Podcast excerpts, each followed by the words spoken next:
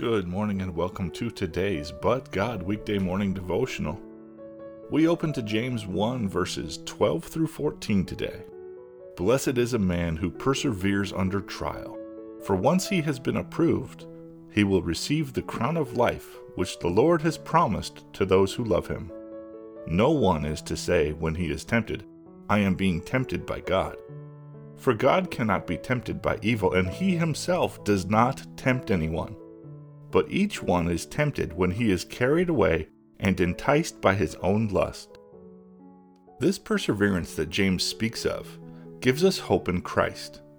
As we persevere, we develop resilience, and that gives us faith and hope in the power of the Holy Spirit. God does not tempt us, only the evil one is the great tempter.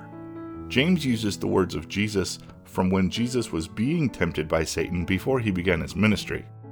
It is recorded in Matthew.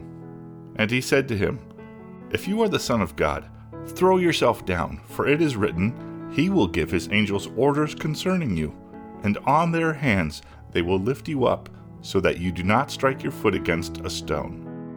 Jesus said to him, On the other hand, it is written, You shall not put the Lord your God to the test. And again the devil took him along to a very high mountain and showed him all the kingdoms of the world and all their glory. And he said to him, All these things I will give you if you fall down and worship me. Then Jesus said to him, Go away, Satan, for it is written, You shall worship the Lord your God and serve him only. Then the devil left him, and behold, angels came and began to serve him.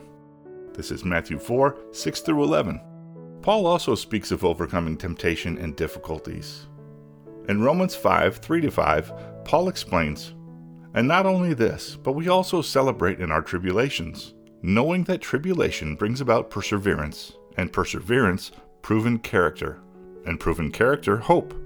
And hope does not disappoint, because the love of God has been poured out within our hearts through the Holy Spirit who was given to us. Our hope is in God and His perfect saving grace. It is through His love that we are saved it is only through the power of the Holy Spirit and the armor He gives us that we have resilience to triumph over temptation and overcome the missiles Satan sends our way. Therefore, let us put on our hope and trust in the power of the Creator of the universe, so that we have the perseverance and resilience to win the race for His glory and honor. Lord, we praise and honor your holy name.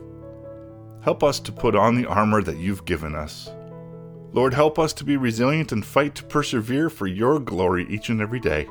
In Jesus' name, Amen. Shalom, shalom blessings. Press in and press on.